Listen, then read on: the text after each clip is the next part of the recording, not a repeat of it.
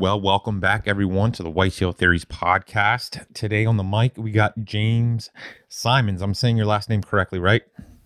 Yeah, you are. First time for everything. Yeah, right, exactly. I'm not usually the best with names, uh, but sometimes I get lucky. Blind squirrel finds a nut. So today we are going to be talking big woods hunting and really kind of uh, centered around the, the New England area. So kind of as an icebreaker just to get things going. James, why don't you tell us a little bit about yourself, how you got started hunting, um, how you grew up hunting. Um, I know that you moved up to uh, the New England area. Where were you originally from, and kind of other the, the other states that you hunted in? Well, I so I grew up in New Hampshire, so I've always kind of been in the New England area, and then branched out from there, hunting other states. But my old man, my dad's the one who got me into hunting. I mean, he got into his into hunting. I I think when he was in his twenties, he grew up as a city boy out of like Lynn, Mass, moved up to New Hampshire, and found some guys up here that hunted that he worked with, and got me and my brother into it. I think. I think the first time I went out deer hunting, I was probably five, six years old, and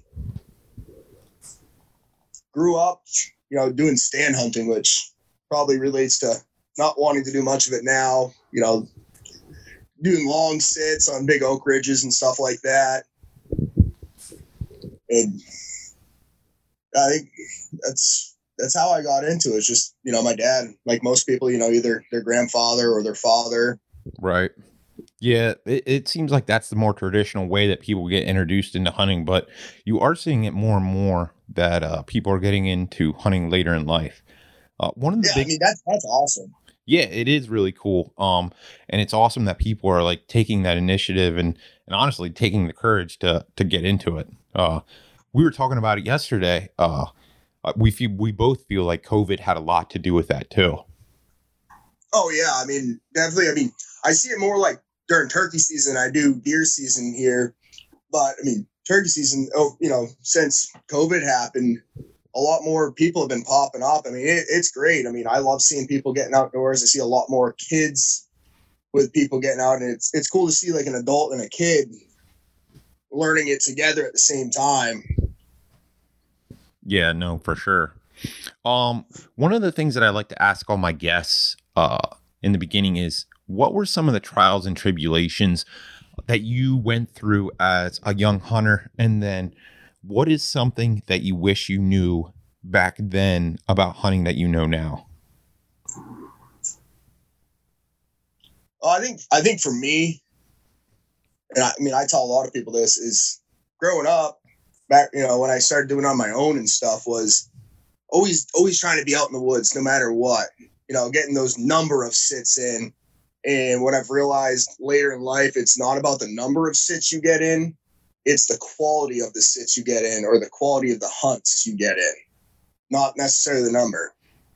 dude that's that's a great tip and i actually preach that quite a bit so let's dive down that rabbit hole a little bit and kind of elaborate on that tell me why you feel that and as as far as like preaching that why is that important I, I think it's it's the burnout. You know, like I we were, we touched on a little bit yesterday, but um, hey, last few years I've kind of stopped bow hunting during our September season. You know, our bow season opens up September fifteenth here in New Hampshire, and I stopped doing it because of just getting burnt out. You know, going out in the woods and putting those miles on early in the season. It seems like come later in the season my body's almost shot come muzzleloader or rifle season, you know, and I still hunt muzzleloader rifle with a bow, but my body shot because of the miles and stuff I was packing on during archery season. So now when first snow hits and I want to track,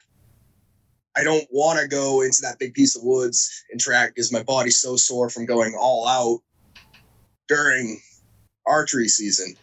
So that's kind of how I got into the whole quality of sits is I realized that I wasn't having such quality sits early in the season and that because I was getting burnt out and that transformed into having crappier sits later in the season because I didn't want to hike as much or I didn't want to try to get to that deep woods bedding area because my body hurt.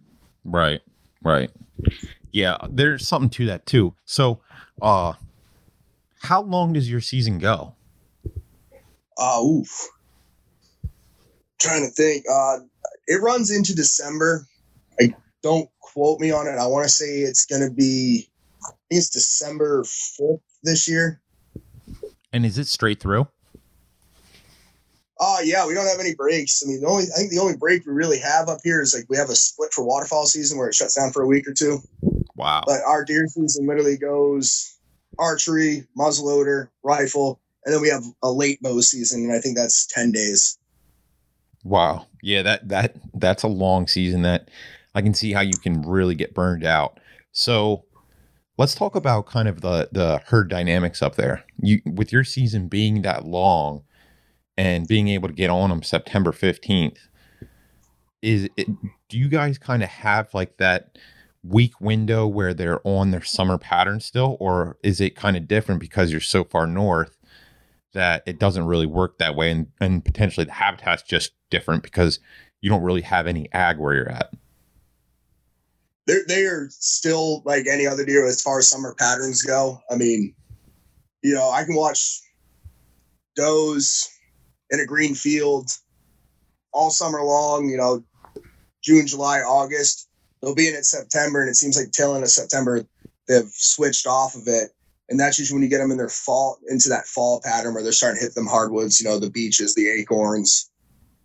Right. And the bucks, I mean, bucks, it's kind of the same thing, you know. We see a lot of guys that have pictures of big bucks in like green fields and stuff, and they just they disappear, and just because they switch them patterns.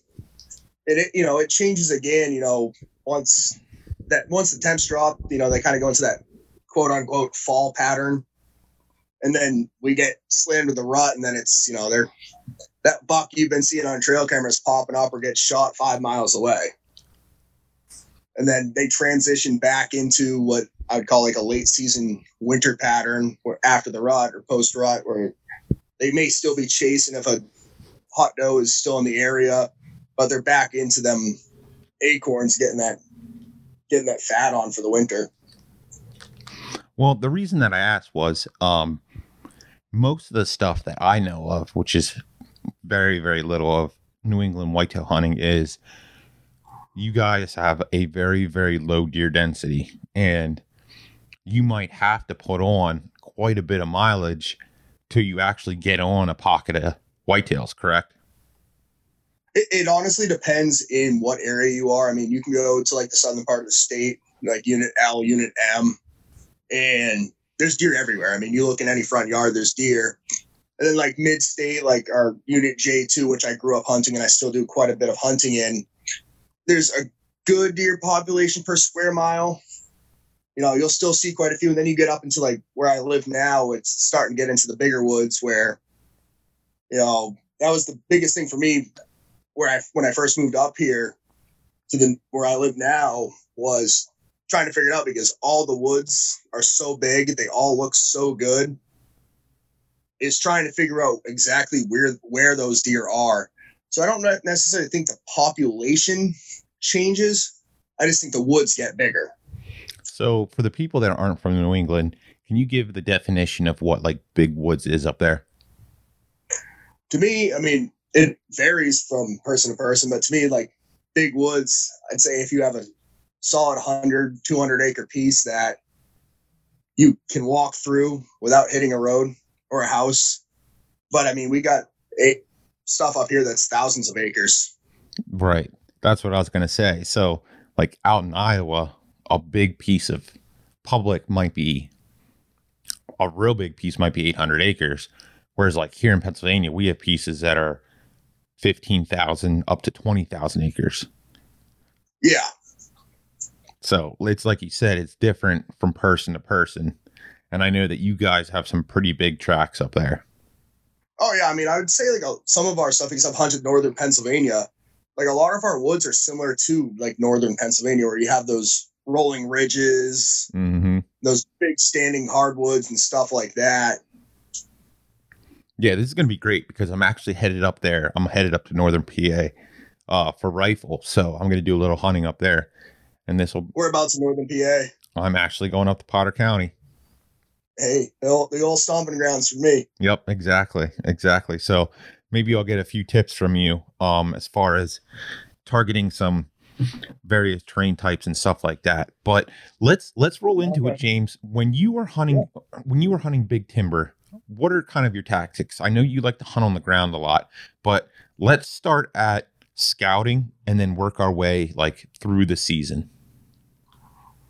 Well, so obviously with scouting, like I scouting's year round. I mean, it, it doesn't stop. It doesn't matter if it's January 1st or July 1st. You know, scouting is something you got to do year round. So I I'll break down like how I scouted the property that's behind my house. You know, I own two acres into this couple hundred acre piece behind my house. And when I first got up here, I was, you know, everything else that I used, grew up hunting is an hour, hour and a half away. So I really wanted to figure out, tell where the hardwood stands are and stuff like that. But really looking into, you know, where your saddles are, ruling out where deer aren't going to go. Like behind the house here, I got a spot where it goes from I think, I think it's 1,100 or 1,200 feet in elevation down to like 400 feet in elevation in a very short period of time. So like automatically I take that and I rule that out that the deer probably aren't running that. You know, we're not hunting billy goats. right. And then from there, I you know I look for bedding stuff like that, and I mark everything out on like when I when I first mapped this all on my onX, it just looked like a clusterfuck. I had so many pins dropped on it, and then I went boots on ground, you know, shed hunting, just figuring out where later in the season, you know, in December, because that's when we bought the house, and I put boots on ground in December, and was now marking. All right, they're betting in this area, they're betting in this area, in areas that I marked that didn't have any sign in it. I took the pins right out. So I started with this big cluster of stuff going on. And then once I got boots on the ground, I started narrowing things out, taking things out, and I started getting the smaller portions of it. And that that's how I break down big woods too, is breaking it into a smaller portion of land. Mm-hmm. Because I think a lot of people get overwhelmed when they look at this big tract of land, whether you know, some like I said, some people like 75 acres is a lot to bite off. But I'm used to a couple hundred acres, and you break it down to a smaller portion instead of looking at it as a, as a whole. You look at it as a small portion, and you go and put boots on ground in that little small area, mm-hmm. and then you hop over this next little small area. Next thing you know, you have that whole hundred acre area plotted out with you know old scrapes, old rub lines. You know, I, I went to the extent I was even marking out where other people had tree stands. To just see where to, the pressure was at yeah, just so I knew that where all right, you know, they're in access points too, where they're probably going to access those stands because to me, you know, if they're pushing deer into this bedding or that bedding, either side or behind where their stand is, be a good area to check. Nice. That's a great tip there. So when and I I want to keep touching on this because I think there's more information that we can pull out of this. So when you when you're marking stuff on the map and you're basically picking out locations based on topography of stuff that you want to check out. When you go in to look at these pieces, what are you looking at as far as like what's good sign, what's eh, maybe I'll hunt this, maybe I'll just throw up a camera to keep an eye on it. Like how are you deciphering the tier level of what's good that you want to target? Because I think that's really hard. And one of the really underestimated things is reading good sign and then deciphering what's not worth your time. So as far like when I go into like scouting area, I have a backpack full of cameras. And sometimes I'll randomly throw them up. Like I'll find that beat and run. I'll throw them up on that. Like I, great that we got now, maybe you know if your state allows it. I don't know. I don't know why they ever some states stopped allowing them, but the cell cameras where you don't have to hike back in. He's like like I said, I was putting cameras out in December. So getting snow December, January, February, and sometimes into March here. So I don't want to be out trudging through two, three feet of snow. It's using a cell camera. That way you can constantly get it to your phone. But as far as like ruling out areas, it, that's a tough one because I don't like to if I have cameras and I can put them out, I want to put them out. I don't care if I have 10 cameras on a 100 acre property. Because to me, that's just going to give me more information of what's going on. So to me, you know, it's if you're obviously if you're in like this crazy thick, nasty stuff that you don't even want to walk through, you're probably not going to hunt it. Mm-hmm. So I, I ruled I ruled that stuff out, or like those steep drop offs, and then obviously where other people have their stands. Gotcha. Okay. So like I I kind of do something similar to you is where like you earlier you said about how you basically grid off a piece. So let's say you have a piece let just for sake of numbers, let's say it's a thousand acres, right? So I'll block off like hundred acre blocks and concentrate that. It might take me a couple years, but I'll concentrate on a hundred acre block. And maybe in three years, I'll have that thousand acre piece figured out. I'll know what the quality of bucks are on that piece, where they're concentrating on, how they're moving through it by moving those 10 cameras through that section. I, I do almost a very similar thing as you. Uh, I, am assuming that's what you do, correct? Oh yeah, I, I move them like I like I just recently went into the, the big piece behind the house here, and I thought I had a slam dunk where the this saddle that I was scouted in December. I put a camera up on December, and I pulled the camera probably a month ago.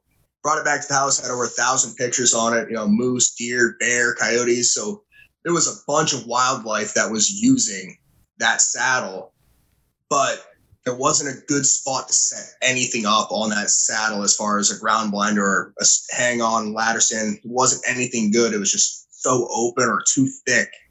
So I followed where that saddle went down and I thought it was going to be a slam dunk because down in this bottom, it started getting thicker. Then it dropped off into some really thick bedding. And there was oak trees right on the edge of all the thick stuff. And I thought it was going to be a slam dunk put a ground blind out there, put a cell cam out there. I've gotten one picture. Really? Oh yeah, they absolutely thought it was a slam dunk. There was an old bunch of old rub lines going through it, and the camera's been absolutely dead. You know, granted, it, it is the rut, so you know, I'm I'm more or less looking for those mature bucks out back there. But one big thing I also use that I I honestly think a lot of hunters don't like doing it I like talking to people. So if I see another guy in there hunting, you know, he's at his truck or whatever, I'm to ask him, I'm to talk to him about that piece because some hunters don't want to talk, is what it is. They want to keep stuff a secret, but a lot of them do want to talk. Mm-hmm. And I can bounce information off of them and kind of pull from them, like what they're seeing, where they're seeing the deer, what they're, you know, as far as are they on the edges, cruising the edges of bedding, are they working through this o- open oak timber or are they down in the bottoms? How much do you find that information reliable? So, and, and kind of um, what I'm getting at here is I'll do something similar where I'll talk to guys in the parking lot or um, maybe like there's a there's a flat spot before you head up on a mountain and kind of people just congregate there and catch their breath before they head up the mountain and you chit chat for a little bit. To me, it almost seems like when I approach hunters, they want to tell me what's going on because it's almost like a bragging thing. You know what I mean? Yeah, I, I, feel the exact same way. Like I actually work with a guy and his dad owns some property that's like right behind my property. You know, he's probably a mile away. And it, it's funny because like he'll, his dad will get a picture on his trail camera of a buck and he'll come in and he'll be, Hey, you got a picture of him? and I'll be flipping through my camera photos looking for him and like, oh yeah, I got a picture of him three days ago. Hmm. you know, so like we can kind of figure out there like where they're traveling from or what what their patterns are. Exactly. Yep, exactly. And then um you can even use that to your to your benefit where it's like you said, you talking to guys in the parking lot and maybe they tell you kind of what general area they're hunting. You figure out how they're going in they might be going in completely the wrong direction as far as like wind and approach access to their stand location and they're bumping deer you go in and use those people to set up on them as pretty much a push yeah i've done that quite a few times actually i mean like last year i, I feel bad, but I, I shot a buck from like under, almost underneath the guy. I didn't even know he was there. but the deer, like deer, wasn't even like wasn't going to him. And we, me and the girlfriend were doing a wind bump, and I had her walking down this main trail, and I was going through going through the shit. I guess you know the the thick spruces, the three four year olds cut, and I got I knew there was a spot where it kind of like what I've noticed is like before deer go into like any big standing timber or anything, if there's like a bowl mm-hmm. where like you know the terrain changes and they can stand in that because it almost seems like the wind likes to suck down into it and it mm-hmm. gives them a chance to smell everything in that area. So I was working down to that, and sure as hell there was there was a box standing right in it, and my wind was blowing right to him. And I'm standing there. I probably stood there five, ten minutes, just letting my wind blow to him because, like I said, the girlfriend was walking the trail that he was heading towards, and he just stood there in that bowl feeding, didn't want to leave it. And I finally said, you know what? I'm just going to shoot him before he sees me and goes the other way. But the, that other hunter, funny because she she texted me and said, I just walked by another hunter. What do you want me to do? And I said, just keep going because another one of the big pieces I hunt. And what what for I never talked to him as soon as I shot. I guess he probably just sprinted right out of there. because my brother came down the trail probably 20 minutes later. He said he never even ran into the guy, and we were pretty deep in there. So he must have got pretty pissed off and balanced out. But what I'm assuming is he probably walked that trail straight down in the way the wind was blowing is that it was blowing into that standing hardwoods where he was hunting. So anything that was going to come up into that hardwood piece would have smelt him because the scent, scent was blowing right into it. Right. Yeah, right. I as far and especially here, like our our Pennsylvania rifle season is about to start up this Saturday, and if you can use people's access and you do a big loop around them to push deer to you, I mean, you can get. That's how you can kill some of your biggest bucks. Oh yeah. Uh so speaking of killing big deer, uh, what do you find to be the most successful tactic hunting big woods? So like look back across your your kills. Where are you killing them at? How are you killing them? Uh, let's talk about that. Oof. I mean, I guess I have I have a pretty broad spectrum as far as like I've only from what like me like I've only really killed like what I'd consider two big deer. You know, my big 12, that's 137 inches, and he weighed in 181 pounds. And my big eight point, that he's going 129. And you know, for New Hampshire, that's a, that's a solid deer. And he uh, he weighed out at 198 pounds.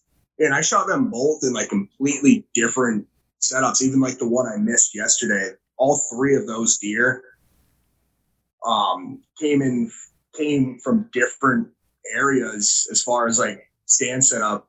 So we'll go to like we'll start with my Big 12. I shot him back in 2012, and he came probably 100 yards off the road, and he came from behind the landowner's house, and he was just on on a hot doe trail. It was a you know a big crossing, and I actually was on my way out of the woods when I shot him, and he came in behind me. I, I went in and set up a ground blind and was walking back out the trail and I caught some movement out of my peripheral. And I was like, oh, what the hell is that, a turkey? And all of a sudden I could hear him grunt.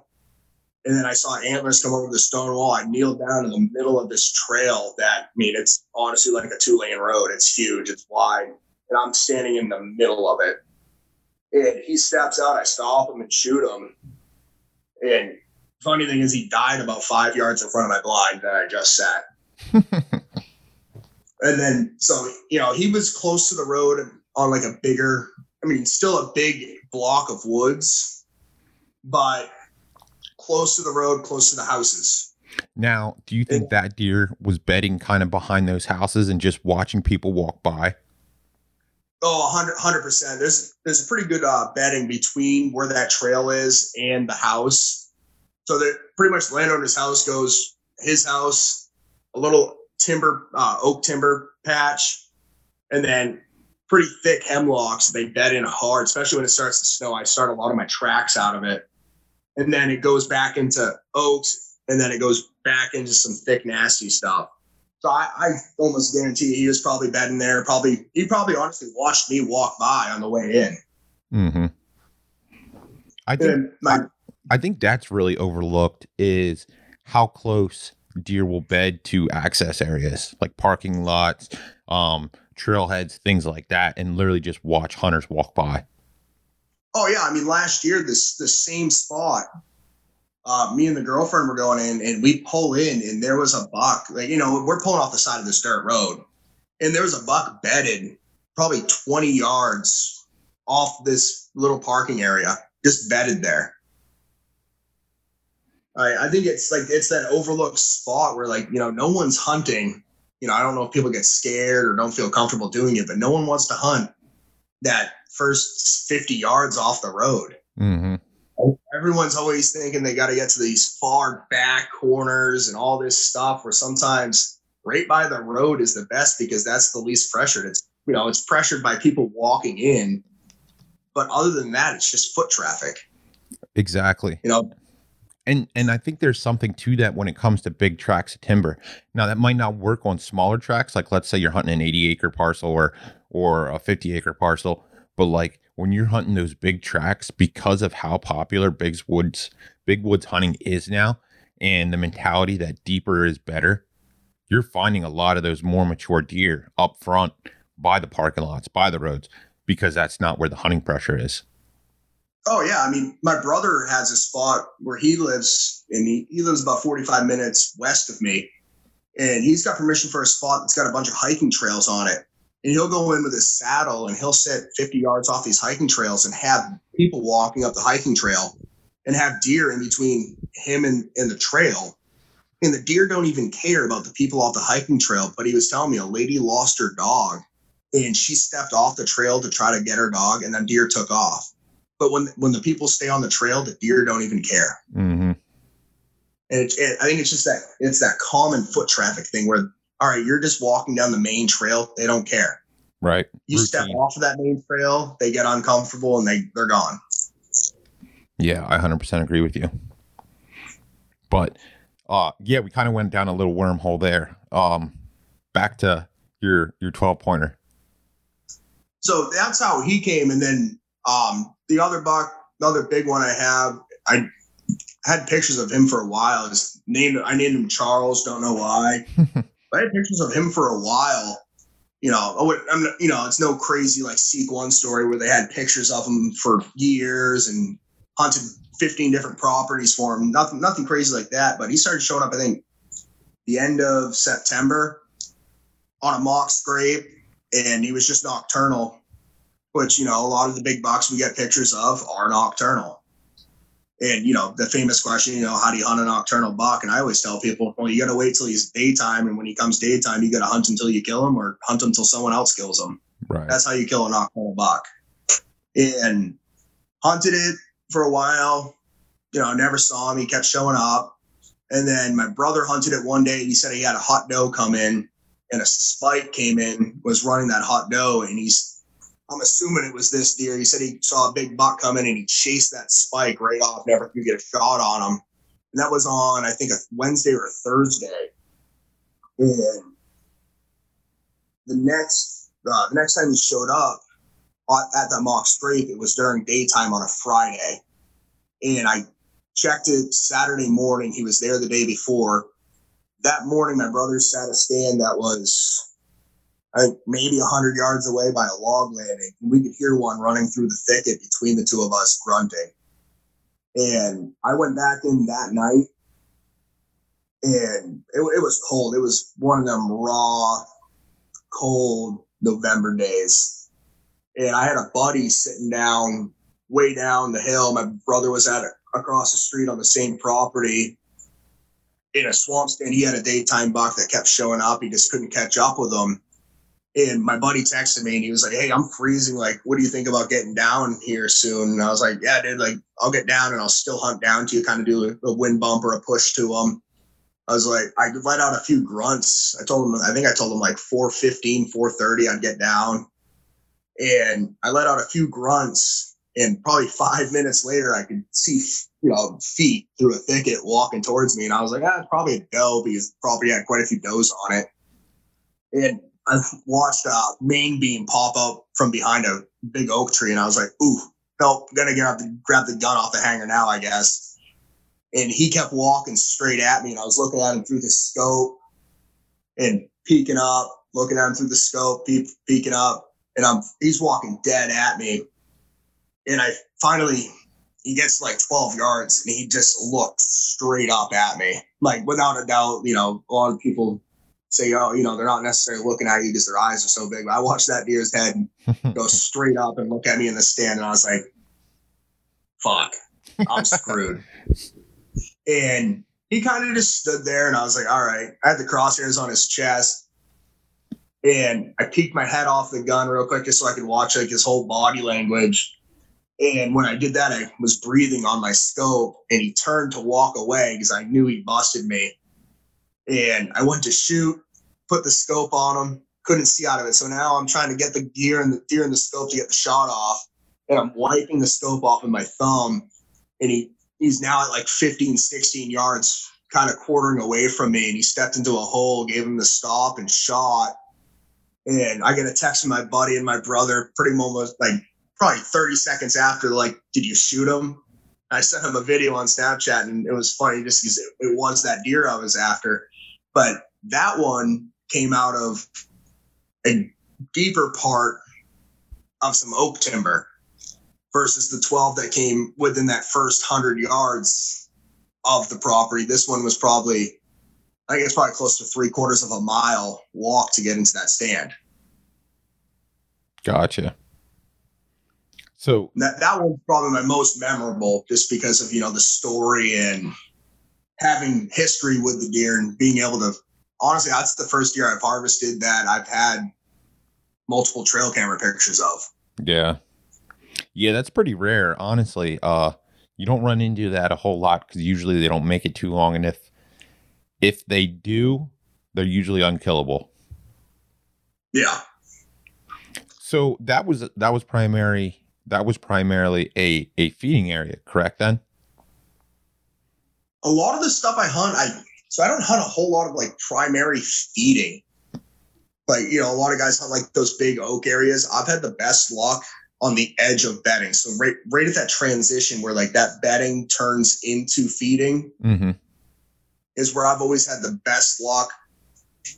Because I just feel like it's the shortest distance that these deer have to walk. I mean, right. If are you, are you gonna get out of your out of your bed in the morning and then walk two miles down to the the store right. to go get food, or rather walk to your kitchen.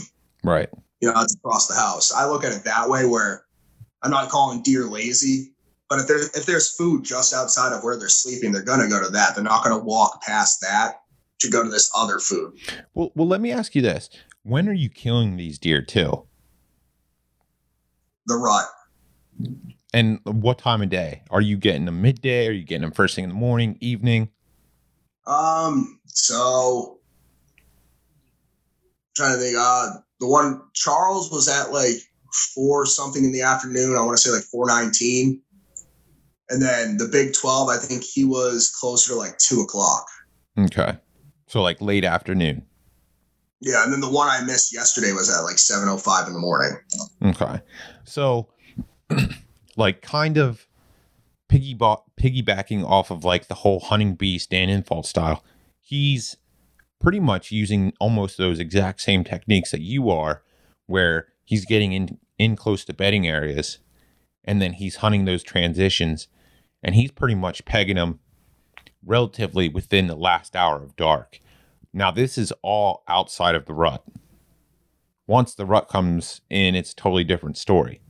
Now, do you find it that bucks in your area as far as like New Hampshire are still using the the same primary bedding areas throughout the year? And by throughout the year I mean fall through till the snow starts coming. Because obviously they're going to move to different areas once the leaves are off the hardwoods and they're going to transition to the the conifers and then when they're still in their summer patterns that really doesn't count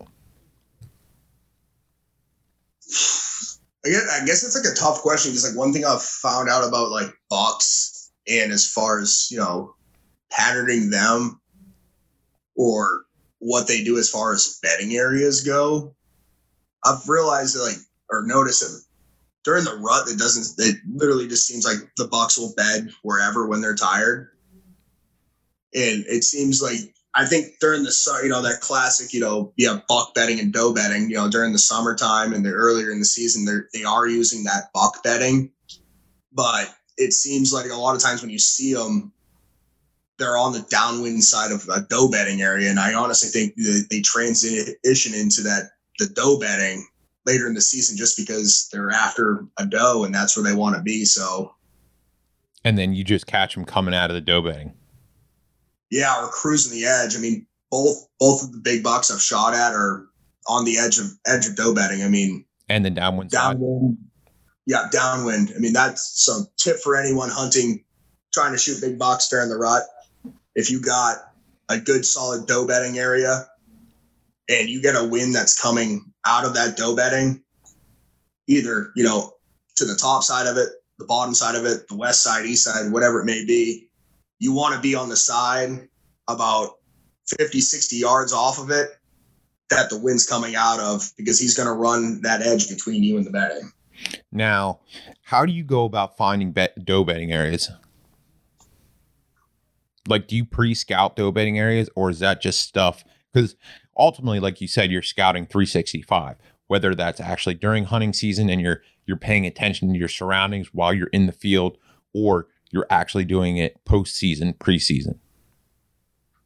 a lot of it is just you know, once again, it's that boots on ground thing. I mean, I onX and the internet stuff we have nowadays is, is awesome, but I think it also makes hunt, us as hunters lazy because we do so much of it from from the computer but you still got to do boots on ground. So whether it be the off season or during season, I always have binoculars strapped to my chest. So if I can get like down downside of a bedding area and scan into it and look for the deer, or you see a group of does cross the road first thing in the morning, most of the time they're either going to or coming from bedding. Mm-hmm.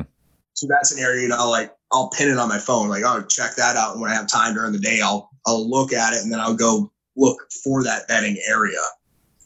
Do you when you're when you're uh, in the field scouting, do you backtrack runways?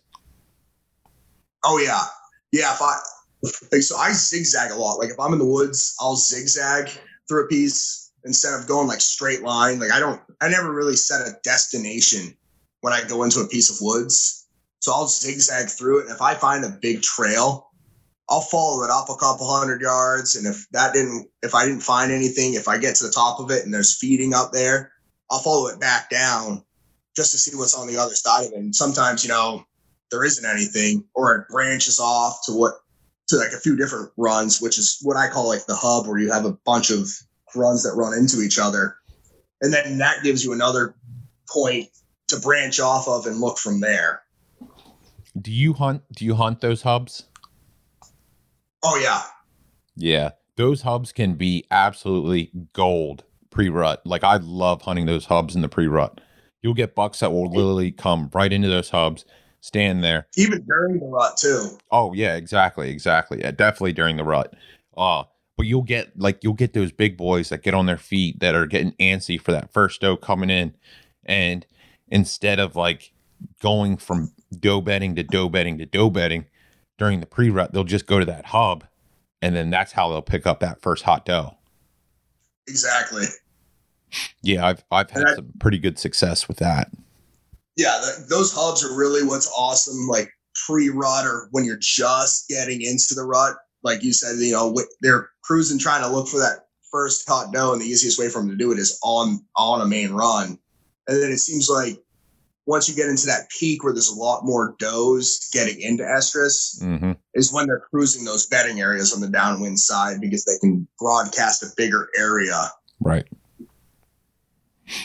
Yeah, and and it's more likely that in that that bedding area there might even be three three hot does. Uh, uh, at least down here where our deer density is a little bit higher, um, there might be three or four hot does in a in a doe bedding area, and he's just going to go plowing through there and get on whichever one's the hottest or just start chasing them all. Who knows?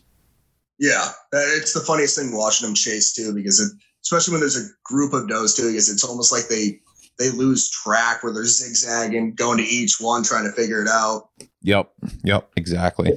Which I've never had like a absolute like close encounter as far as them chasing it. You know, I've seen them chase before, never like real close to me. That, but my my brother last year had like it, one of the most amazing experiences when he shot his buck last year. He had like seven or eight does come in, and just had a buck barrel down the hill, and the buck bypassed like three or four of the other does to get to the hot one. And he stopped dead in his tracks in his mock scrape and that's where he shot him. He actually got a trail camera picture of him in the tree stand and the buck in the mock scrape when he shot.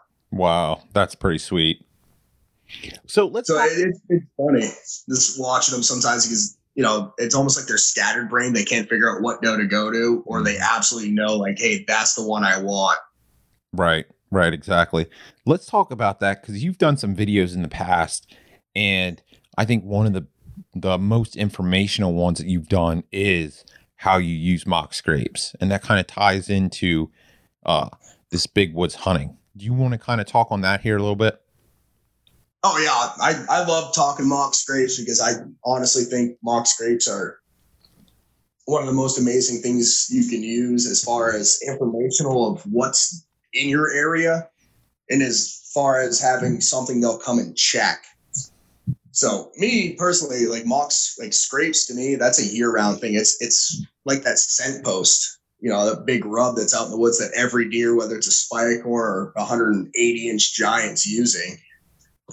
But you know, mock scrapes are something that anytime a deer really passes by them, they're gonna either urinate in it, lick that licking branch, and it's kind of just their way of checking in because you know they can't be like, "Hey, what's what's going on?" They don't talk like we talk.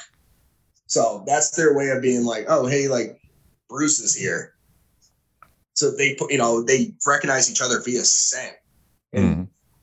I almost every one of my stands has a mock scrape at it, and they go out before the season starts. You know, I either use young buck urine, straight doe urine. I use I use Black Widow deer lures. You know, they have the branch butter and they have the rub butter and stuff like that. But I've had my most success off of those. And I put I hang a camera on every single one. So I may have two cameras at each stand, or one's kind of covering like a feeding area or a trail, and the other one's on the mock scrape. Because that's my way I can inventory what's coming into my area. Because almost every deer goes to it. Right. Now, with those mock scrapes, are you finding usage on those scrapes uh, all times of the day, or mostly nocturnal? Uh, what about that kind of information there? And then what are you doing with that information? No, I guess it's like it's like it's 50 50. I mean, it you know, that big if that big buck comes by, it's middle of night. Or if that young buck comes by, it's middle of the night.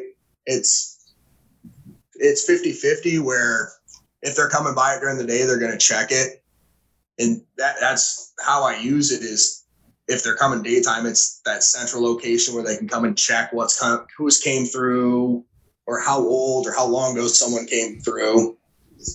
And I, I honestly, like early season, don't necessarily use it as a time of day when to hunt it type deal, but I use it as for as more of like that inventory.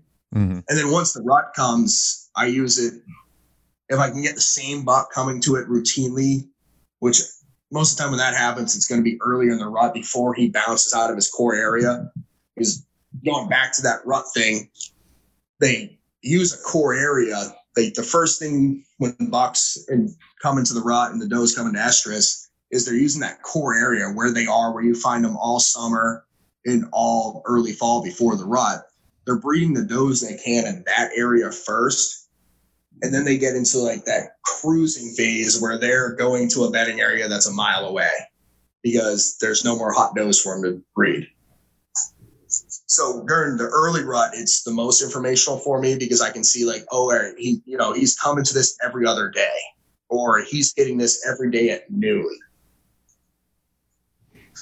So you find it that patternable, like uh, early rut, where, and and like you'll see the same buck coming into the scrape every day?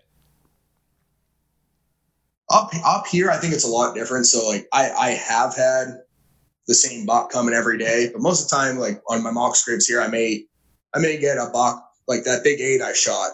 He was coming once a week. Mm-hmm. You know, but certain areas it seems like it's more frequent than others. I think that really depends on the deer density in that area. Right. With me, like if if I have uh, a 15 acre bedding area that I'm hunting, and there's 20 does in it. It's going to take him a lot longer to breed those 20 does. He's going to hang out there longer than he is in that area that has three does. Right.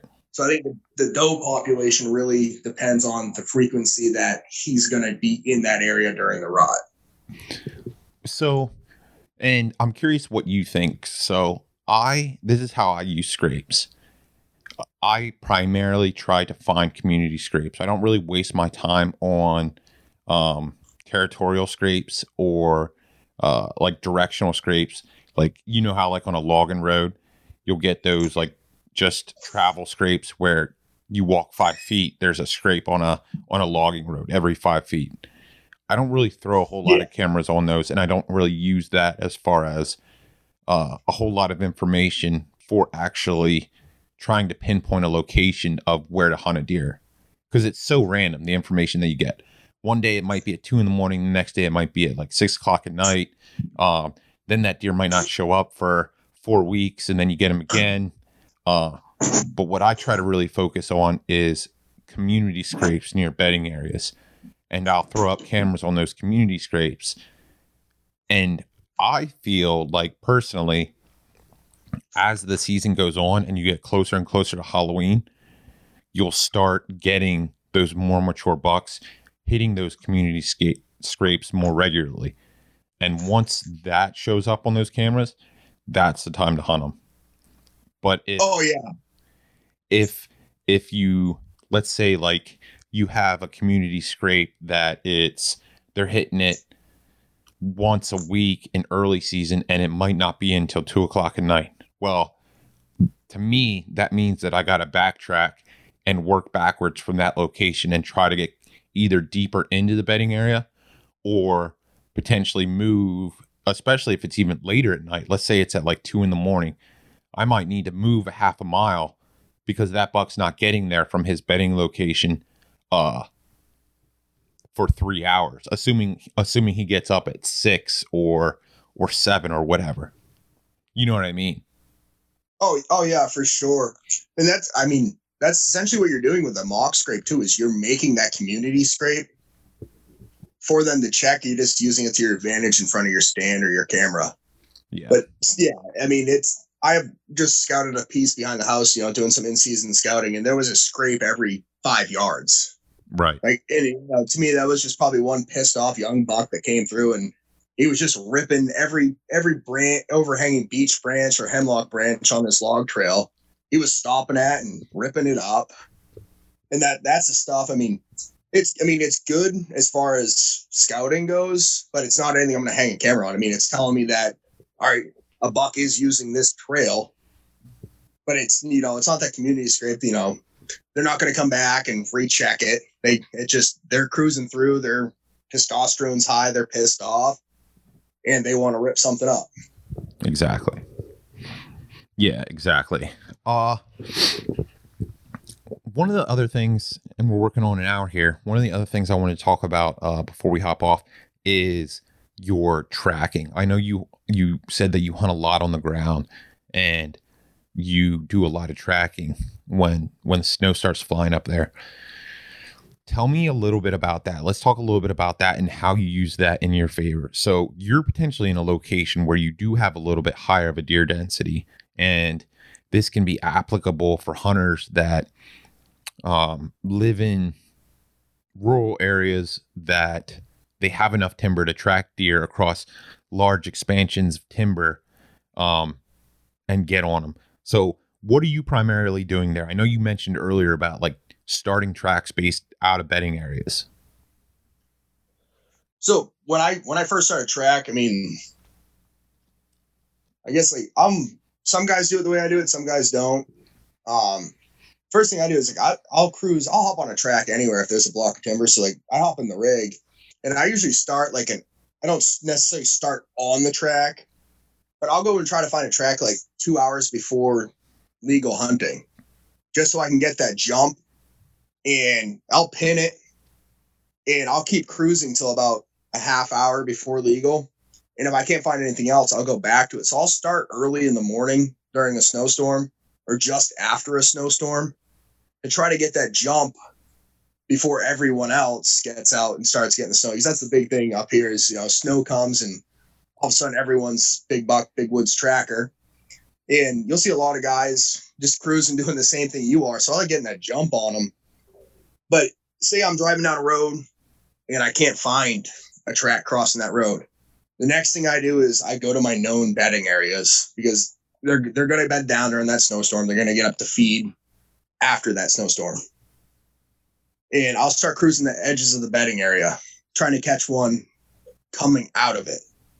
And if I can't catch one coming out of it, I'll hop in the bedding and I'll try to push one out of it. And if I do jump one, I'll wait. I'll let them get out, get in front of me, let them settle down a little bit, and then hop on that track and I like, I honestly like tracking in woods I know just because I can be like, all right, they came out of this bedding area. There's a good feeding area this way. And knowing a piece too allows you to maybe sometimes get off a track and kind of loop out in front of them. But I started either right from the road, right from the truck, off a trail. And if I can't get them there, I go right to the bedding area.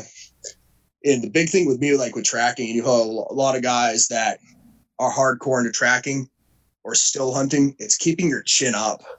Because like a lot of times when you're following that track in the snow, you have the tendency of looking down to follow the track. What I do is I, I keep the chin up and you can most of the time you can see that track for 20 30 yards depending on what you're in so i pick like a tree that i'm going to go to and i'm going to get to that tree i'm going to stop and I'm going to scan with naked eye as, as far as I can, left, right, all the way around me. And then I'm going to pick up the binos and I'm going to do the same thing because I'm looking, I'm, you know, I'm looking for that deer, eh, whether it's bedded back down, it's standing there watching me, looking at me. And if I don't see nothing, I'm going to look back down, look at that track, and I'm going to look the way it went, pick another spot 30, 40 yards away, and I'm going to do that again and keep repeating the process either until it gets dark, it goes into a piece I can't hunt, whether it be posted, someone's backyard, or until that deer gets shot. So, so as you're as you're as you're piecing this track together, what are some of the like are there any tells of like you're getting close, things to be looking out for, or is it you're just doing your your meticulous basically still hunt stopping and repeating that process over and over until you see the you see the deer? So you can you can tell a lot off a track. So like if if it's still snowing and there's no snow in that track if you start on a track and there's snow in it and all of a sudden there's snow in it and it's a running track chances are you probably jump that deer up it got wind of you or something but usually, you know, when you get the s- snow's not in it, is when you're getting close to it. It's a hotter track. Um, I mean, there's a lot of telltale signs where if they start kind of making like a circle, trying to get around you, because everyone knows that's what deer do, you know, because most of the time with the track, the wind's either hitting them in the side of the face or dead on in the face. They they like to walk into the wind or the wind on the side of their face. So if all of a sudden that track starts kind of making a circle and it's running or bounding, you probably jumped it up and it's trying to get downwind of you so it can smell you. And what I in that case, like what I do is I'll either stay put for 20, 30 minutes, hoping that it does circle back to the way it was going. Or I'll kind of cut cut that track off. And you know, so say like it starts hooking to the left I'll get off that track and I'll walk almost 45 to it left, almost like trying to bump into that deer on its path to either get around me or go to wherever it's going. or you know, you can look into like urine and stuff like that too, where is it frozen in the snow or is it the snow around it still pretty loose? Right. Is it potentially melted all the way through that it's like that warm? Yeah. Uh, I mean, there's a, a lot of the stuff I've learned with tracking. It's all like it's all. I'm not. I'm not some big, huge know-it-all on tracking. I've shot a few deer tracking with with the bow and with the gun. I I personally like tracking with a bow because it just it to me it's such a more of an accomplishment because I don't pick them out bedded at 80 yards and then then I'm able to make the 80 yard shot or whatever. Mm-hmm. The boat requires me to get so much closer to them.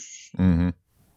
And I mean, I've passed a lot of deer tracking too, where you know I was after a bigger buck and I got on a track that looked like a big buck and it ends up being you know a little basket four pointer or six pointer and they're bedded down at 40 yards and you can sit there and just watch them do their thing and to me like that that's a successful track in my book too where i did successfully track the animal and i was able to pass it and get out of there without it knowing i was there Right. You basically did the entire deal except for pull the trigger. yeah Yeah, I mean that's definitely not in your butt. I would I can I would consider that a success as well. and along with tracking too you know it allows you to like with that snow it allows you to see a lot of stuff you can't necessarily see on bare ground you can pick out those main runs bedding and feeding so much easier because they have to either pack that snow down they all travel in that one path or they push that snow over to get to those acorns underneath Mhm. so you can use that for, as far as like a scouting advantage too, where now you figured out, oh, hey, like during this time of year, they're feeding here because obviously it's in season.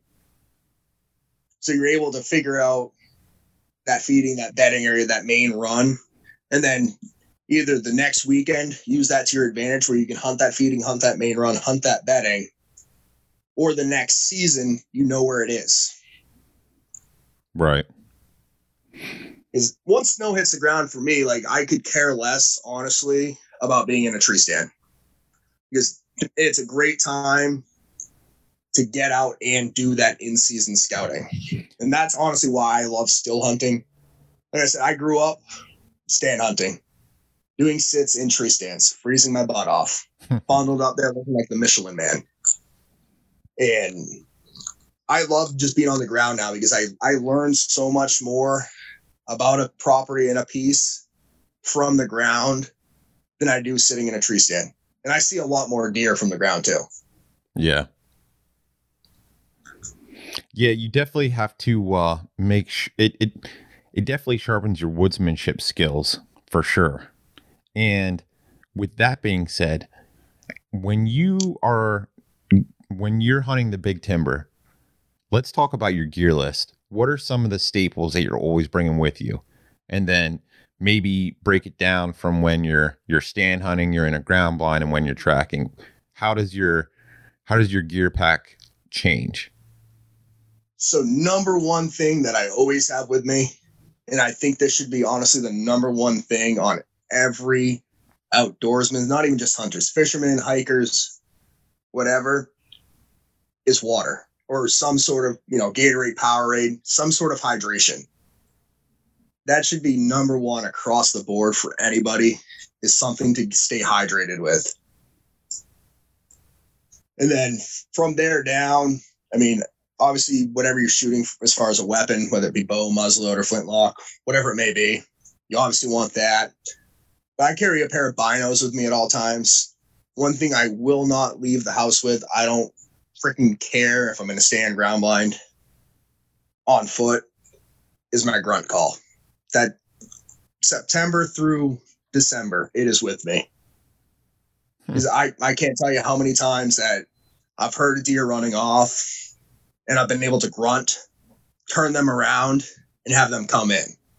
Mm-hmm. Always with me.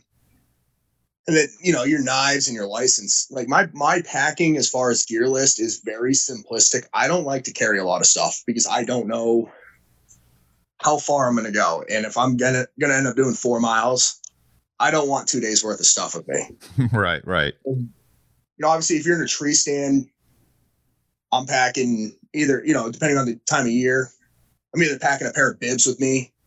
A change of socks is another big one I have with me at all times. I always have a dry pair of socks because I hate when my feet get cold. But I only wear 200 gram insulated rubber boots. I wear those green lacrosses that have like no insulation Mm-hmm. all year.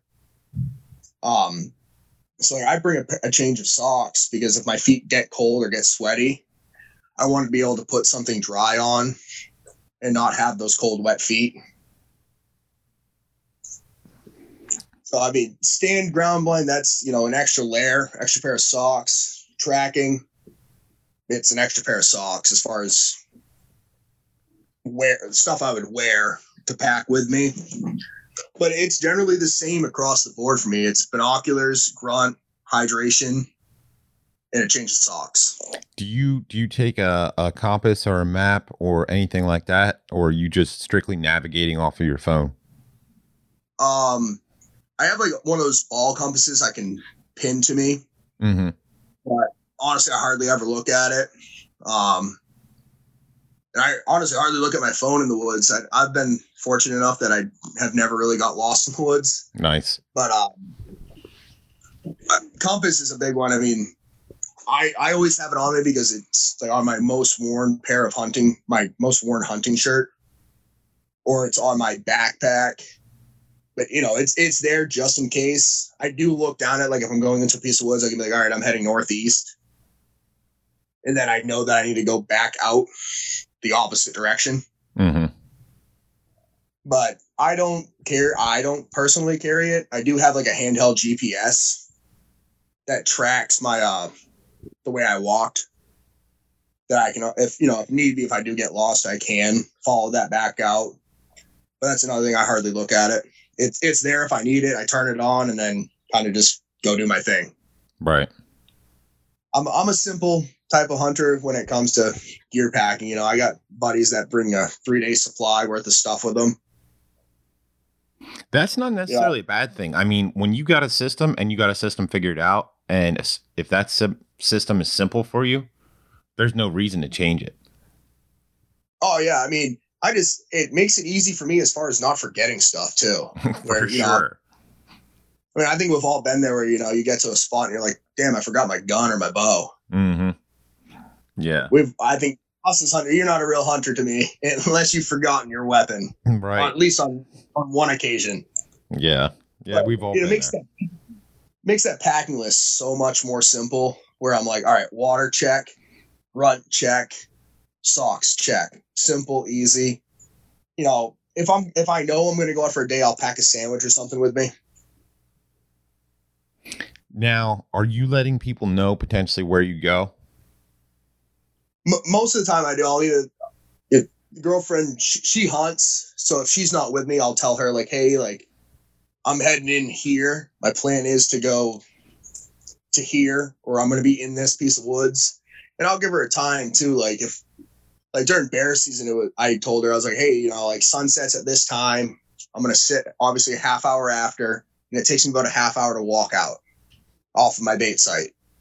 So I tell her like, you know, if I'm not at the house by say an hour and a half after dark, after after sunset, drive down to my Jeep, sit there for 15 minutes. If I'm not out in those 15 minutes, call somebody and then start your way down into the stand. Mm-hmm. So I I always let someone know where I'm going to be at, just for that one little safety thing. Of if you know if I don't come back, because some of the areas up here I don't have cell service. Right. Like you know I got a little bit here at the house, but if I walk to that blind I hunted the other day behind the house, and it's literally I, I was telling you the other day it's 50 yards behind the house. I don't have I have maybe one bar if I'm sitting on one corner of the blind, and then if I go to the other corner I have no service. So it, it's extremely spotty up here. So I I do let people know, even even places I do have service. You know, I'll text my brother. You know, I think it's the thing is as a hunting group, most people are like, hey, you know, like I plan on sitting this stand tomorrow. Yeah, I think it's always good practice to let somebody know at least relatively where you're going to be at, relatively what time you're going to, you should be out. That way, if you don't have some type of messaging system, if you don't have service or something like that, somebody's coming in looking for you and checking on you because Yeah, you God never forbid, know. you know, you fall in your tree stand, you know, you're flipping through TikTok or something uh, up in your stand and you fall out of the thing and drop your phone down to the base of the tree. And now you can't call anybody. Exactly. At least someone knows where you're at. Exactly. Yep. Exactly. And I guess that's another thing I can add to my list of stuff I bring with me if I'm going to a stand is I bring my harness. Yep.